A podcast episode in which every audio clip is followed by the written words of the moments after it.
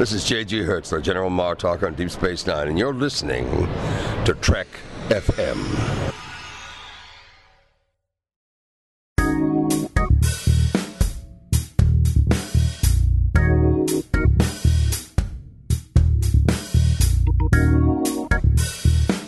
Hello, and welcome to the 100th episode of Commentary Trek Stars, a show which deals with the work of Star Trek creators outside of Star Trek. Yeah. I'm Mike, I'm Max.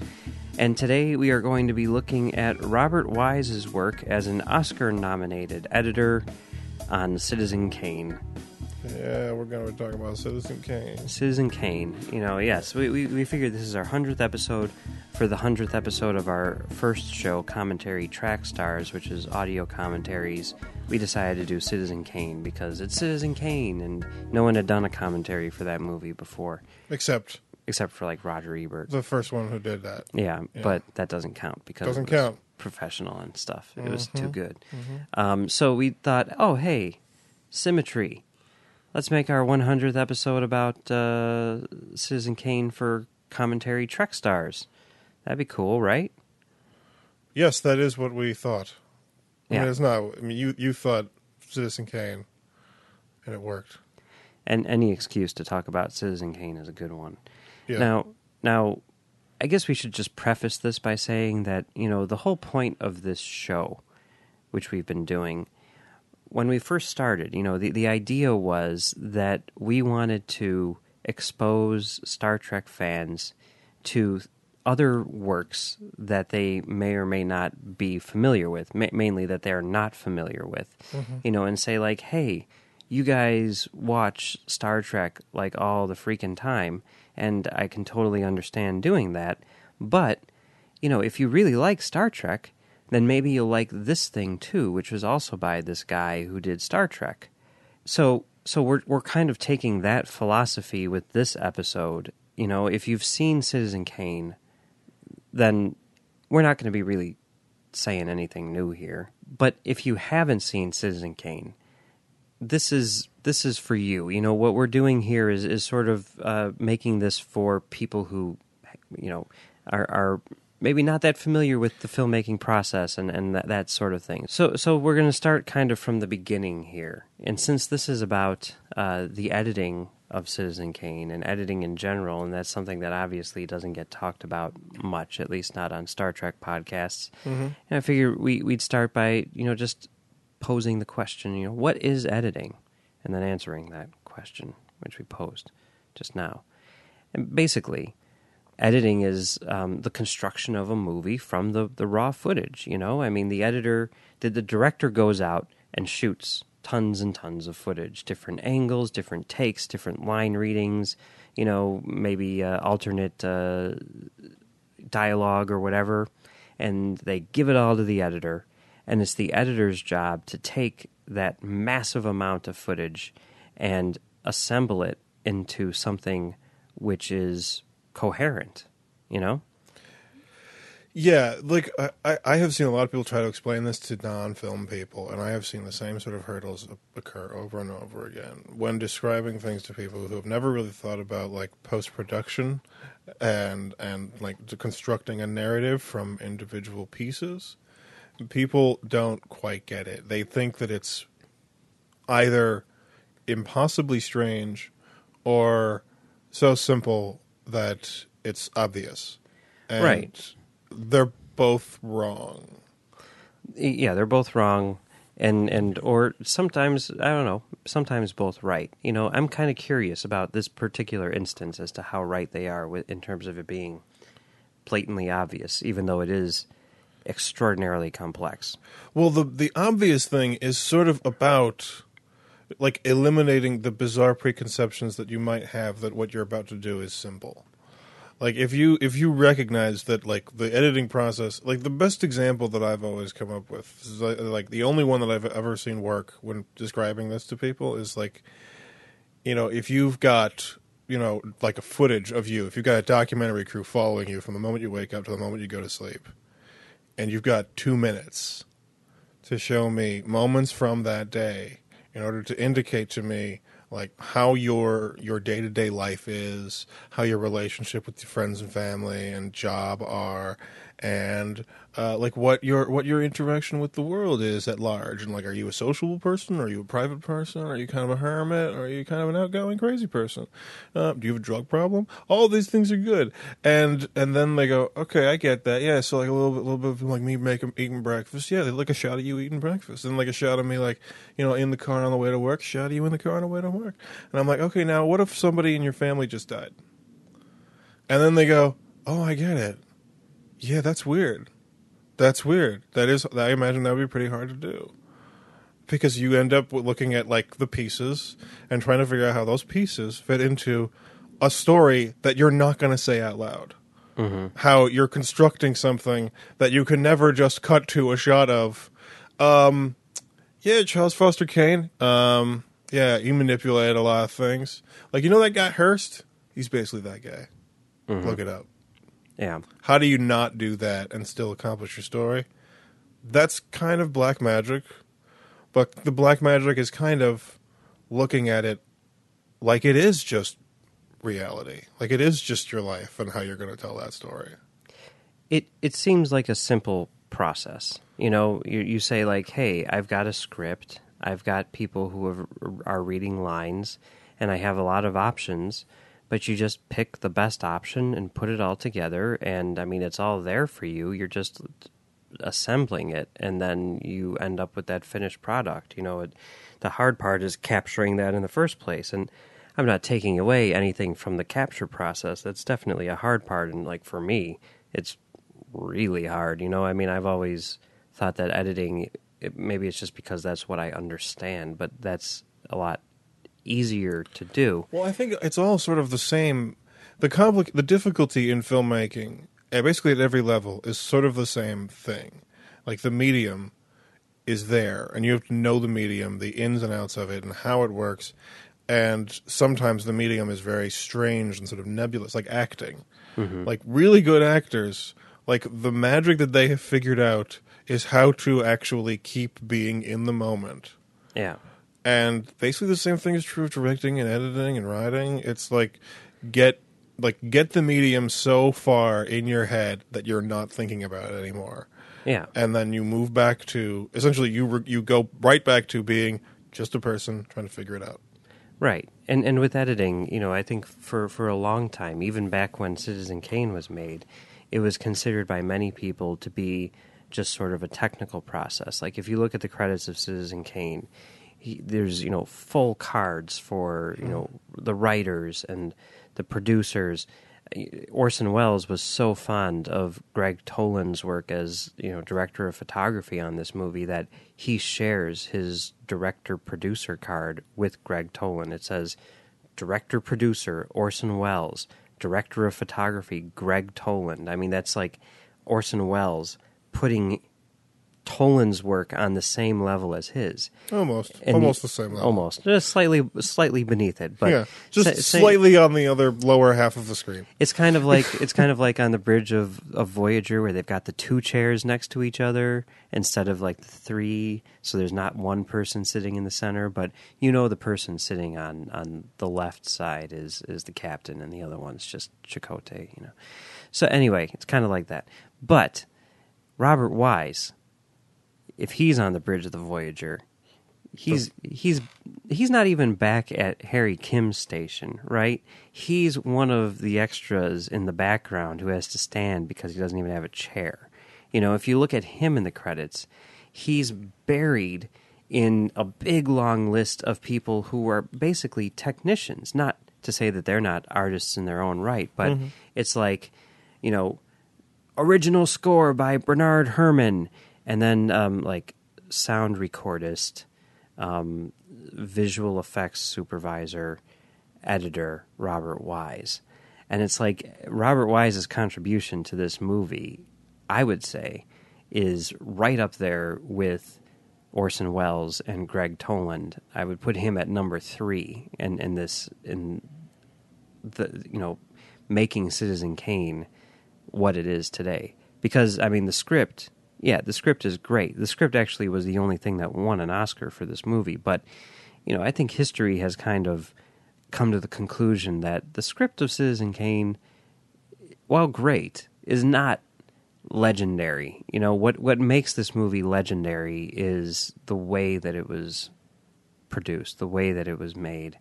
You know, the the choices that Welles made, in particular as a director, and by extension, you know, a, as a photographer and editor. Um, Well, you have to conclude. You have to conclude that there that there have been like there are better scripts than the script of Citizen Kane, but Yeah. like it was like the way in which that script was approached Yeah, was radically different, and the way that it was executed was radically different. There were a lot of people who were doing something sort of brand new here, yeah, and it's kind of it's kind of impossible to imagine how it could have happened without at the very least everyone involved being way ahead of the game. right. And and we'll get into that in a second. But just before that, before we do, just to sort of give an idea of what it is that an editor contributes to a movie. I mean, assembling the the footage, that is, you know, technically speaking, what is done. But the effect of that is basically the editor is responsible for the overall structure of the film. You know, they're responsible for um, making it coherent. Um, they're re- responsible for the pacing and uh, the rhythm of the movie.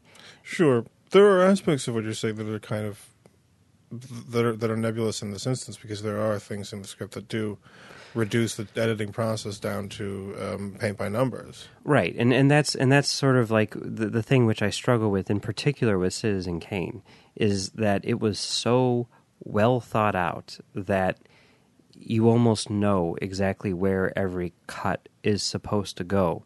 But that being said, whether the editing was planned at the script stage or whether it was found in the editing room, you know, maybe we can't credit Robert Wise with the things which were planned at the script stage, but you can say, regardless of that, that the editing of Citizen Kane, the editing of this movie, is astounding. There's there is there is a, there is a side to this that I find sort of weird because of the, apparently the way Robert Wise and Orson Welles' relationship developed, but. Like, like there is something very strange about this moment in history where Orson Welles, a wacko who had never made a movie before, was given the money to make a giant movie. Yeah. and he went in and he made this thing and everybody who got involved somehow it all worked. Like nobody at any point was like this kid's absolutely out of his mind. He doesn't know what he's talking about. What he's asking me to do is crazy. And and almost at every stage like you have to congratulate the people who sat there with with Orson Welles especially even Robert Wise. At some point he was sitting in a room with Orson Welles and Orson Welles was telling him to do a crazy thing. And he was like I get it Yeah. and that moment of I get it might actually be the most impressive thing that happened mm-hmm. because that's crazy. He there was n- there was no precedent for a lot of what Orson Welles was doing, and if you did not get it, it would have looked like he was a lunatic, Yeah. and he was. But I mean, not in this instance. Right. So so let's get into Citizen Kane. This movie came out in 1941. It was the first movie directed by Orson Welles. It was the first movie for a lot of these people like you were saying. Welles at the time was 20 well, I guess he was probably like 25 when they shot it. He was like 26 Yeah. when it came out. Which Some hella good old age makeup. What It- happened, Hollywood? Exactly. Honestly, what happened?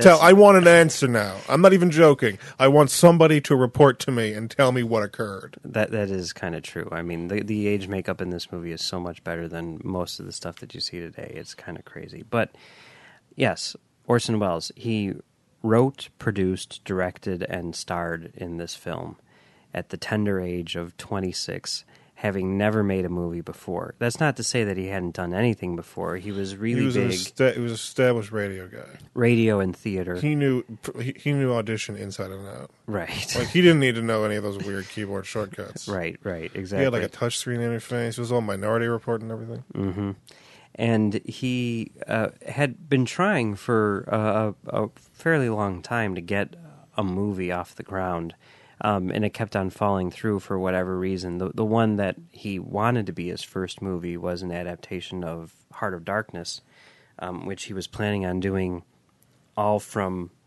a first person perspective. Man, people trying to adapt Heart of Darkness. It is, it is so many different people's apocalypse now. Right, exactly. I mean, the, the idea of, I mean, think of it that basically is like It's Orson Welles' Rosebud. imagine imagine Apocalypse Now as a first person shooter. Like that's what that's what he wanted to do. That's not even weird. yeah. I mean, I'm just saying. That's I've, I've what played. he, I'm pretty sure I played that game. But in, in 1940 or 1941, that would have Yeah. been weird. Yeah, it was a sequel to the Warhorse game. So so that didn't uh, that didn't materialize, but he was definitely a hot commodity. Like everyone in Hollywood knew who Orson Welles was, and everyone knew that this guy was going to blow up, and they knew that you know whoever could get him would be golden. It was definitely an instance where hype was not a complete bunch of nonsense. Right. The hype surrounding somebody was actually deserved, and when like the thing came out, it was worth the hype. We should have stopped trying then. Yeah, but regardless of that, because of that, Welles knew that he basically had uh, carte blanche for this movie. Yes. He, He could- also had a huge burden to absolutely, no question, make it amazing. Right. But it, but he was able to do that. He was able to deliver, and one of the reasons why he was able to deliver was because he had absolute control over the finished product. Which is sort of strange because, generally speaking, that's not the way things work. No. But as such, he was very meticulous in terms of the planning from the script stage all the way through the editing. And, um, well, I mean, the end result is remarkable. The end result is considered by many to be the, the greatest film of all time. And it has been considered that for decades now. But for those people who don't know, would you want to sort of give a, a synopsis of, of Citizen Kane, kind of talk about what the, the story is about and that kind of thing? The story isn't particularly complicated. It is sort of just an adaptation of, of, um, of uh, William. Randolph Hearst. Yeah, I'm trying to remember his first name. William Randolph Hearst. William Randolph Hearst. Okay, yeah. Um, I made like a Patty Hearst reference earlier today, and I can't remember the guy's name. Um, yeah, all right.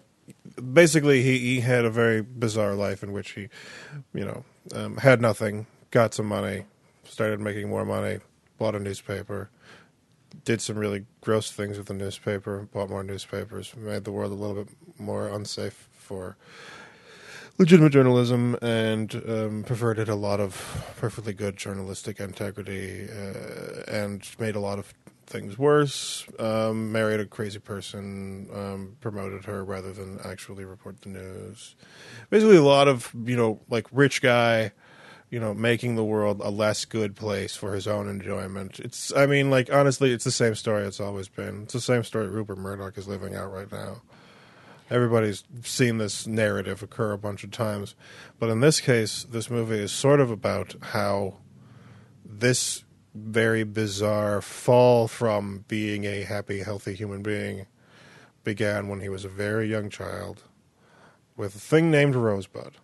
The whole movie is structured um, in flashback. The very first scene in the movie is Orson Welles' character, Charles Foster Kane, dropping dropping a snow globe onto the floor and saying his very last word, which is Rosebud, and then dying. The rest of the movie is a journalist who's going around interviewing various figures in um, Kane's life, trying to figure out basically what Rosebud means Yeah. in the hopes that that will be a key to unlocking this guy's yeah, it's the- life. like it's sort of it's sort of like a big famous guy dies, and you want to tell a story about how this big famous guy died, and so they have this weird little outlier, this little thing he said. He said Rosebud.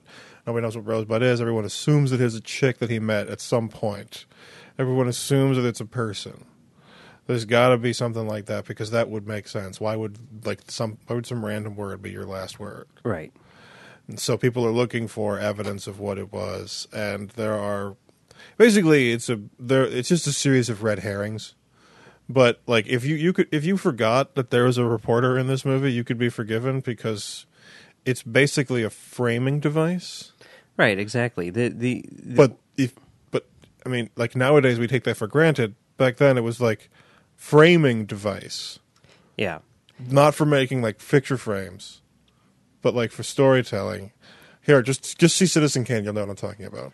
Right. The idea of like telling a story um, like this in flashback, and it's not just like a, a a thing where some guy is saying like, "Well, you'll never believe what happened to me the other day. I was walking down the street." It's not like that at all. You know what it is is it's a journalist investigating this guy's life, so it's very very complex. You don't necessarily see things in chronological order. You might see something from later in his life first, although for the most part they do go rather chronologically. But you also are getting various perspectives on this story. So what you'll see is like a scene which uh, is presented the way that the public saw it, and then they'll go back and show the same events from Kane's perspective. But they're not like see- Rashomon style, N- No, seeing the same events. it's it's more like you're seeing what was happening behind closed doors. And now that you have that information, it completely changes what was going on in the public eye. Yeah, it like the thing is like these things are taken so for granted now that it's not even considered that revolutionary. But like at the time, it was. It's bizarre to imagine that there are, in fact, like it, it, it is a chronological story of about of a guy's life, and there are there are radically different tones to the scenes, and they are like like chronologically right up against each other and it should come together that this is what's happening. You're seeing sort of different perspectives. None of them are lies. None of them are inaccurate. Like he really was just dancing around being a, being a like like a goofball, and minutes later being a complete psycho. Okay, so so all of this, I know it doesn't seem like we're talking about the editing of this movie, but we are because it was Robert Wise's job to figure out how to make this story, which is being told in a way that no one had ever really seen before, make sense to an audience who had never been exposed to anything like it. But before we get into it, let's just acknowledge the work of, of Gregg Toland and the, the photographer because that is sort of the other key here and something which actually does come into play when it comes to the editing. Now, the thing about this movie, what it is, the reason why it's historically significant is because it is essentially an amalgamation of everything that had come before in terms of filmmaking. Welles was very well versed in the various techniques used by people from around the world and throughout history, the, the short history at that point of movies. You know, he, he understood German uh, expressionism and he understood Well, the, the you know Russian montage and all that stuff. well at the time, like like historically speaking, it, it, it's not unreasonable to say that the development of film, like the first three touchstones, were like when Thomas Edison pretended he invented it, and then Eisenstein, Eisenstein was a big one, yeah. Who, who was and then an Citizen Kane. Yeah, Eisenstein. He was a uh, uh, He was a he, filmmaker and he was, he was a filmmaker, editor, Editor. editor, Yeah. and and and he, a lot of the stuff that that became part of film's like tool set, right. uh, he invented back when film was literally basically considered witchcraft. Right. The other thing about Welles's approach to Citizen Kane is where other people had certainly studied these things in the past and applied them to to their storytelling. Yes. Welles, I always got the impression that with this movie, he kind of took the approach of this is what I want to see. Now let's figure out how to do it. You know, he probably would have been right at home in the uh, in the digital era with you know visual effects and CGI and everything like that because it would have allowed him to do pretty much anything. Yeah. But here, he needed to figure out how to do it. So he had to, to have an understanding of the, the technical um, side of things, as well as an understanding of the, uh, the sort of storytelling um, side of things. And this is particularly evident in the photography, where you see shots which are using uh, compositions which you can't physically do with you know the lenses of the time period and and like using visual effects to make shots look normal when in reality they were impossible. For example, someone in focus in the foreground on one side of the frame and someone else in focus in the background on the other side of the frame, with like a um, a split in the middle, which is joining the two together in a seamless fashion. And sometimes the split in the middle is out of focus Sometimes, yeah. in order to just make the audience completely confused. Yeah.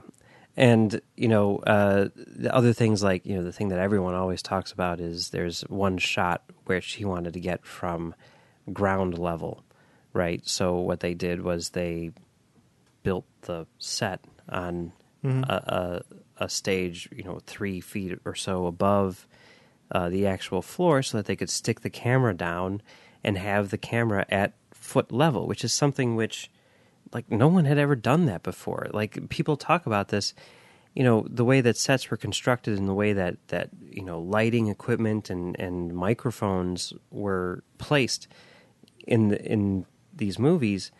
There were no ceilings on these sets. Yeah. And therefore, you never saw a ceiling in a movie.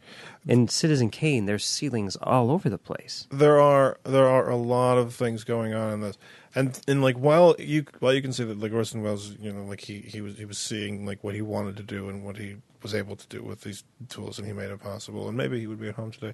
I don't think so. I don't think that he would make sense today.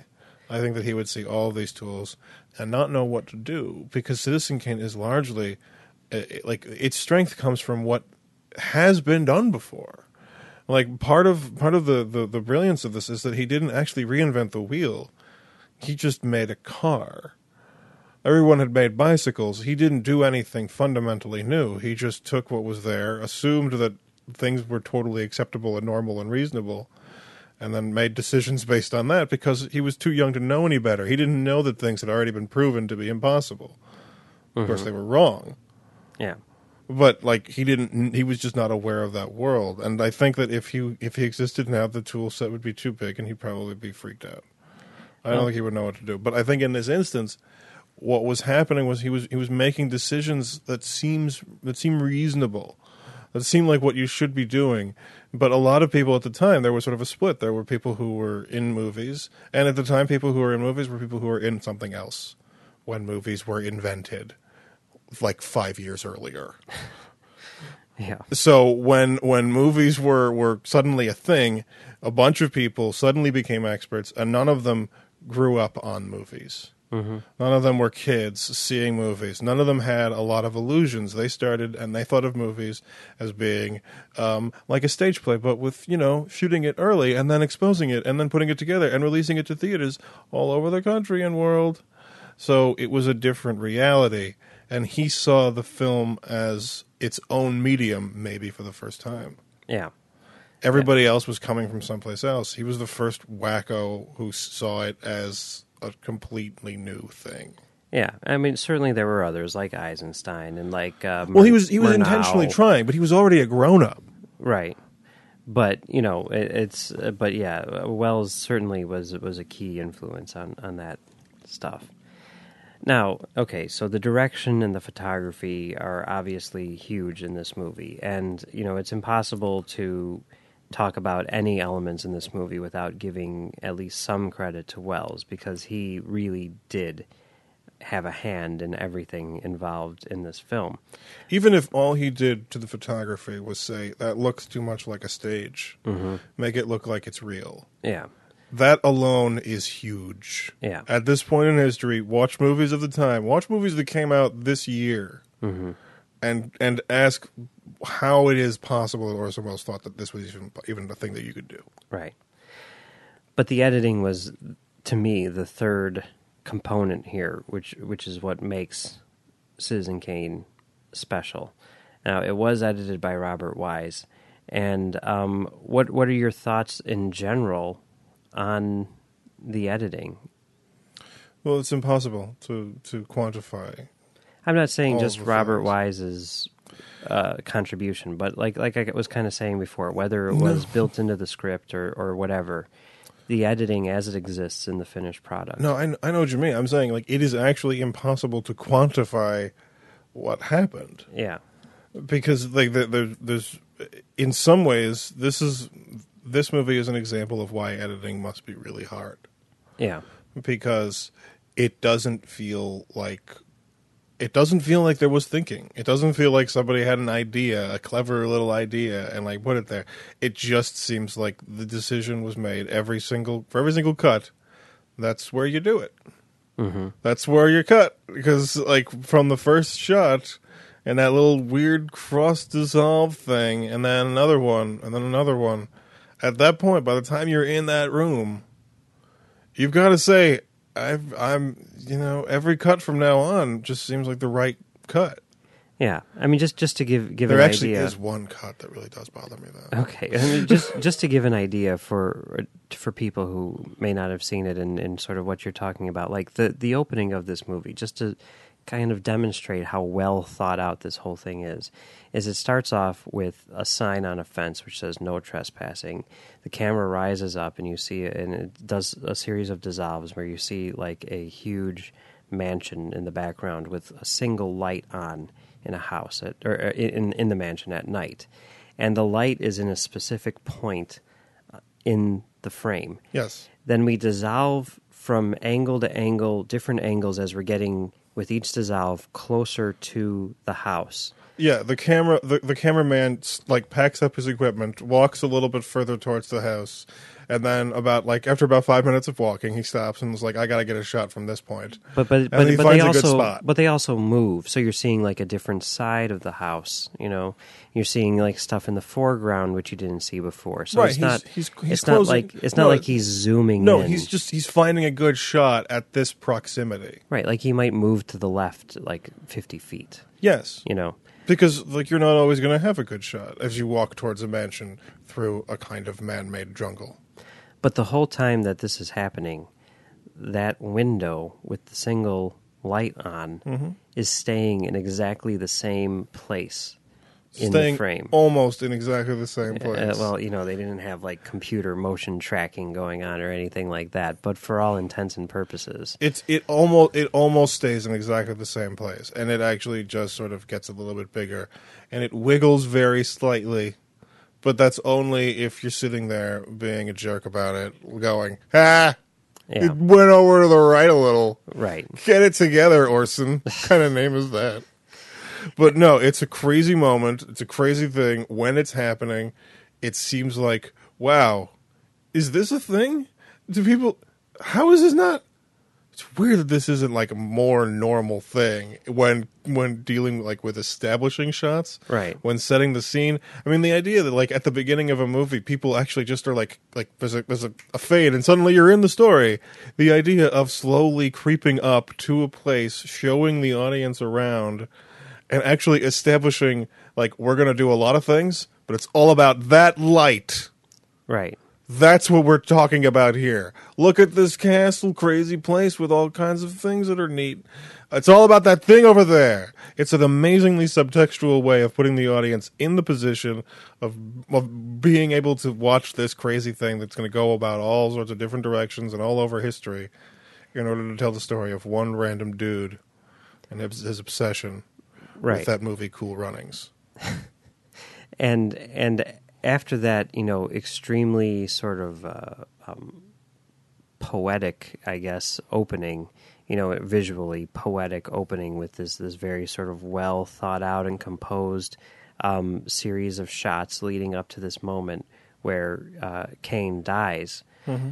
We then fade to black and imme- immediately cut into a newsreel.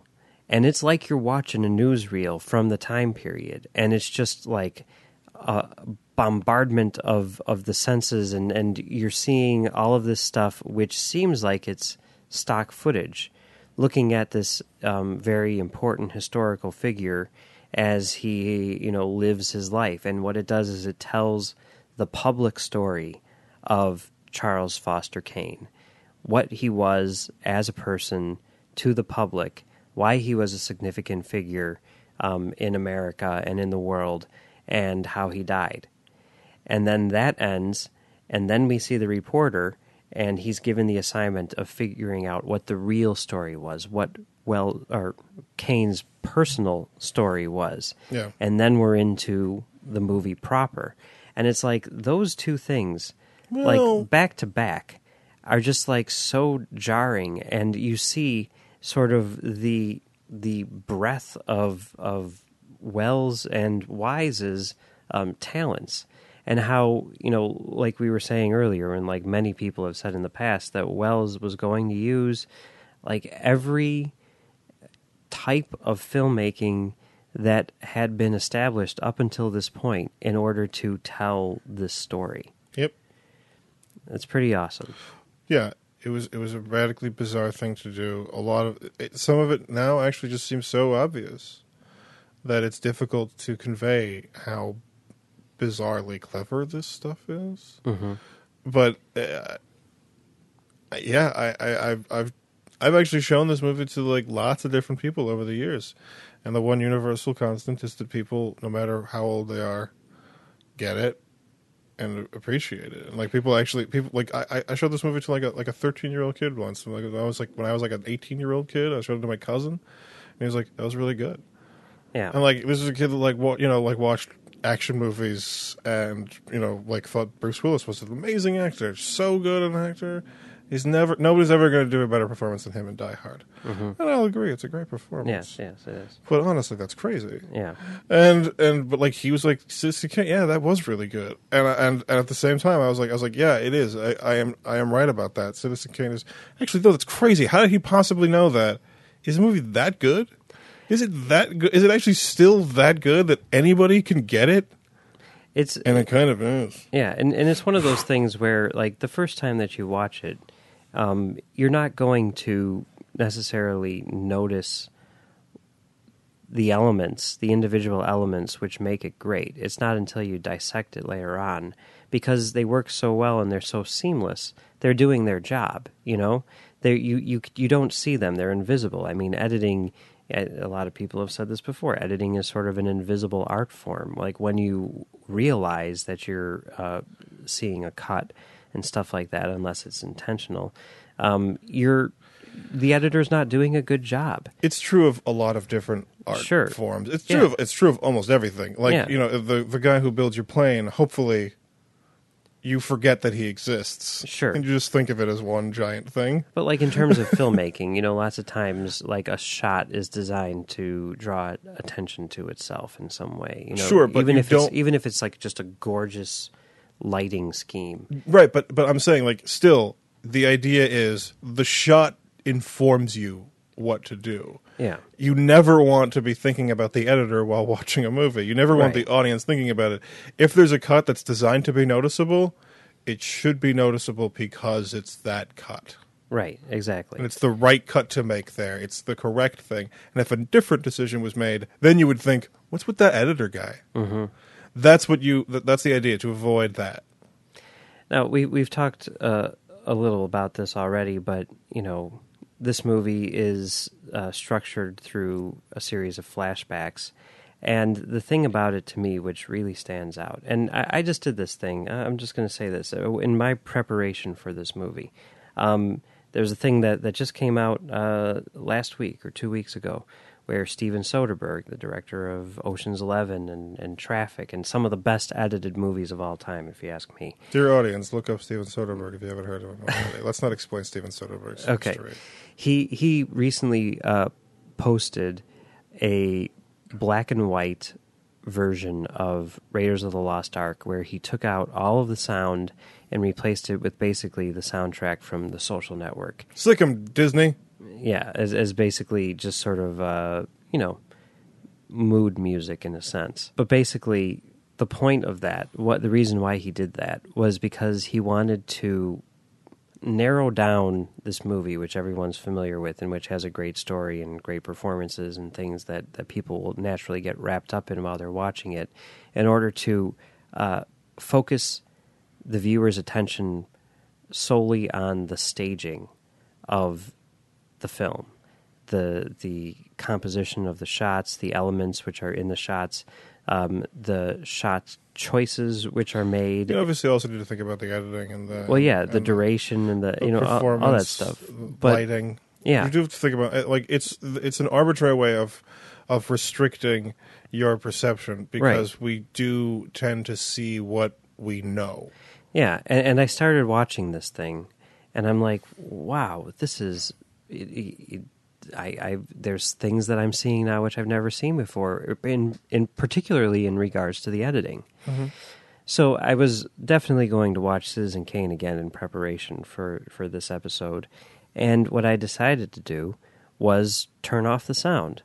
I turned off the sound. I put on um, the the score, for basically just a bunch of classical music. And you know. watch the color version of it.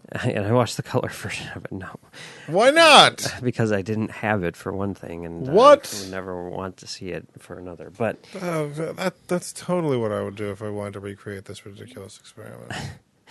but in doing that, you know, and sort of you know taking away the the music which is in the movie too and everything, it really did focus my attention on nothing but the editing, and uh, it was amazing how well the story plays out just through the visuals, and you don't even need to have the sound on in order to understand what's going on. For the most part, um, it's really interesting. But but what stood out to me more than anything else in regards to the editing when I did this uh, were the transitions, uh, especially from you know one scene to the next, and uh, a lot of them were so perfectly built into the movie. You know, they had to have been designed that way from the beginning, and it it worked tremendously well. You know, like things like dissolving from one gated community to another, you know, doing a cut from one person screaming to another person screaming, or one person laughing to another person laughing, or, you know, uh, uh, There's even a cut as a camera passes through glass. there is, you know, it, It's it's they totally ripped it off the Matrix. The Matrix did it first. right. I mean, he was doing things that, that you just couldn't do, and he was doing them lots of times through the editing. And then just the overall sort of formal thing of like, you know, we talked about the beginning and how it started with that no trespassing sign and then gets closer and closer to the building. Because we'd be straight up trespassing. Right. And and when the movie ends okay, he's dead. and at the end of the movie it's it's bookended with a series of shots which are pulling back from the the uh, the mansion or, or whatever it is until we get back to the no trespassing sign which is you know the last shot of the movie before the end credits. So it's it's very uh, you know well thought out and very very well edited and um, a lot of the credit there obviously has to go to Robert Wise since he is the editor. You know, I mean, this is something that Paul Thomas Anderson has said. You know, where he can design the most elaborate shots, and and you know his photographer can shoot them beautifully, but if his editor can't figure out how to cut them together, then he's screwed. And it's true. I mean, the editor is, is an extremely important part of the process, and and Robert Wise's contribution to Citizen Kane is uh, un, un, uncalculable, un, uncalculable, Incalculable. incalculable, calculable, Calculable. and uh, Really? that's that's true for This his is a normal word people use. that's true for his uh, contribution to uh, the history of film as well, I think. Because of that. So anyway, not to mention things like the pacing and other. Okay. Anyway, any any final thoughts on uh, Robert Wise and his work on Citizen Kane? Um, again, it's impossible to quantify what precisely the effect was of any of this because it's sort of it's it's supernaturally significant. In order to in order to determine how significant anything in Citizen Kane was, we'll need to wait until the universe ends, and then tally up the score. But it's certainly true that Citizen Kane has. While I don't agree that it is the best movie ever, Mm-hmm. I have a hard. There's no way t- to criticize people's arguments that it's the best movie ever. Yeah. It's you just have to say no. It's just the most influential movie ever, Mm-hmm. and it probably always will be. Yeah. that's that's the answer, and everybody involved.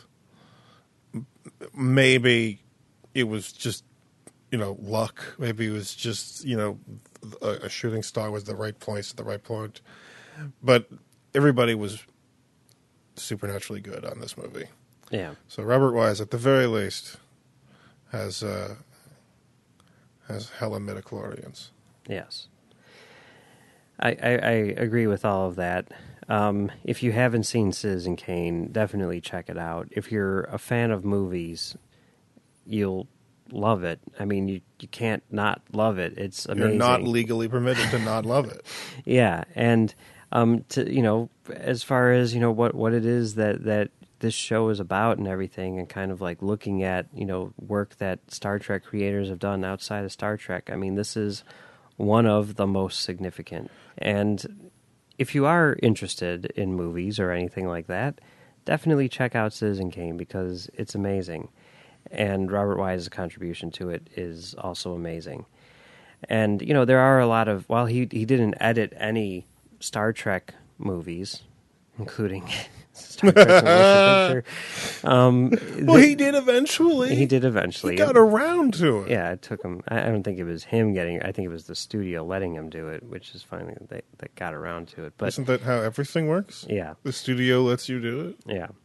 But there are uh, you know a number of really good editors in the history of of Star Trek, and I mean Stuart Baird. Even though he didn't edit a, a Star boy. Trek himself either, like he's Oh, one of the best editors in history too. You know, um, Maryann Brandon and Mary Jo Markey, uh, who edited the two JJ movies. I mean, say what you want about the JJ movies, but I will. the, the, the editing in those movies is I will continue to do so. is spectacular. You look at their editing in Mission Impossible Three; it's just like, wow, this No. is textbook. No, it is it is is is skillfully done. Yeah, But there's no way to edit those movies into good. I mean, it's it's great, great stuff. So, yay to all the editors. Guess that's all I have to say. Yay, editors! You are the best editors.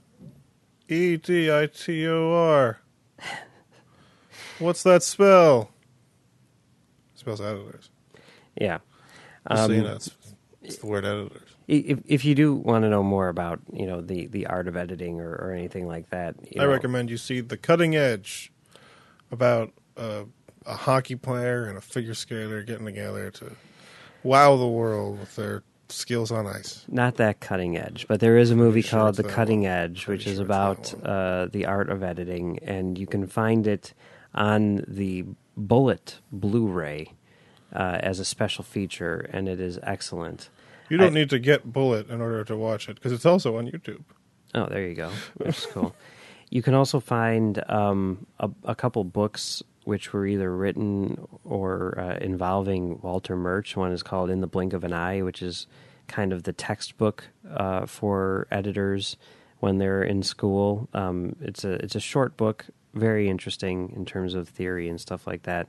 By Walter Murch, who is like Francis Ford Coppola's editor, and he's won a bajillion Oscars. Francis Ford Coppola's editor. That's that is a significant thing. He Yeah. managed to edit Francis Ford Coppola movies, Yes, meaning that he had seven days of footage, and he cut it into a feature film. exactly. Um, there's another book which was written by uh, Michael An- Ondaatje. Is that his name? The guy who wrote The English Patient. But he wrote a book called The Conversations, Walter Murch and the Art of Editing, where basically he sat down. He transcribed a conversation. He, he sat down and he interviewed Walter Murch about editing. And it is not only one of the, probably the best book on film editing that I've ever read, it's also the best book on film theory that I've ever read. See, I find both of these these things very strange because the fact is that there is no good like editing theory analysis book. Oh, I think there are. I think that that right there is, is an amazing one. No, I mean like they they're very abstract. There is no guide to beginning editing. Well, no. On day 1, you are in a world where everything is bizarre and Right. every one of your completely normal re- reasonable preconceptions needs to be broken down, but there is no guide to it. I mean, that could be true, but It, this. in order to get to the conversations or blink of an eye, you have to be an editor for a while in order to just know what they're talking about. No, I don't think that that's true. I think that they, they do a good job of, of explaining what's going on. But I would definitely recommend both of those books. regardless. Oh, well. Anyway, it's been a lot of fun talking about Robert Wise and his work on Citizen Kane. Uh, but that's not all we're talking about on Trek FM this week. So here's a look at what you may have missed elsewhere on the network. Previously on Trek.fm, Standard Orbit. They, they look at the original series episodes and they see thematically what it is that works and they pick that in order to explore like a different side of it. Earl Grey. No, do you guys seriously No. not know why they have red and green lights? No. Not all of us have read Ships of the Line. Okay, no, no, no, 400 no, Wait, wait, is times. this a I'm ship of the talking ab- line? I'm only on like chapter No, one. no, I'm talking about like real ships today. Have you been on a ship, Darren? The Orb. them being adversarial, I, I don't think necessarily was the only way they could have gone. Um, it makes for a great story, but it just made me wonder, just in a possible universe, what would have happened. I think it's important, though, that she, as the religious leader, is not sold on the idea that this outsider is their emissary. To the journey! Endgame cannot make my list. I I, uh, I don't have as much hatred for Endgame as you or apparently everybody else does. Oh, I've not that I'm bitter or anything. No. Warp 5. So I would argue, in the case of what Paxton is doing here in firing a weapon at San Francisco, which luckily missed and went into the bay, and I don't know if I guess George and Gracie aren't there right in the 22nd century, so they're okay. But The Ready Room. They could have really diverged with what we knew of Will and made Thomas's own unique character. I mean, he is, but like if we can get multiple Burial episodes, why, you know, why can't Thomas Riker have more than one episode? Mission Log, a Roddenberry Star Trek podcast. And he happens to figure it all out. Yeah, Oh. that, that's enough to drive an audience. We no, we need to heads get Wil Wheaton on the show because I will defend Wesley in this episode against the guy who played Wesley. okay. Commentary Trek Stars. There was an interview, I think, with with JJ where they were talking to him, and he was saying that you know, oh my my dad was friends with Nicholas Meyer back in the day. I remember going to Meyer's house when I was a kid. And he saw he had a whole bunch of really cool things in his house, and I thought I would like to break some of these. Literary Treks. But I do like I want to see cover. Spock with a perm. Oh gosh. Well, I think what I've got a Photoshop Yeah. project in my future with this cover right here. Melodic Treks. It's like, oh, this happened. Oh, oh, this is so good. it was. it was just amazing. She, uh, reacts. And that's what else is happening on Trek.fm. Check out these shows and get in on the daily Trek Talk. You'll find them on iTunes, Stitcher, TuneIn, the Windows Podcast Directory for Xbox and Zune, or you can stream them from the website. Just visit trek.fm uh, to get all the links. If you'd like to contact us, you can write us a review on iTunes, or you can send us an email at comtrackstars at gmail.com, or you can find us on Twitter at comtrackstars. Indeed, you Uh, can. You can also find us on commentarytrackstars.com, where we do our other show, Commentary Track Stars Off Topic, with our friend Brandon.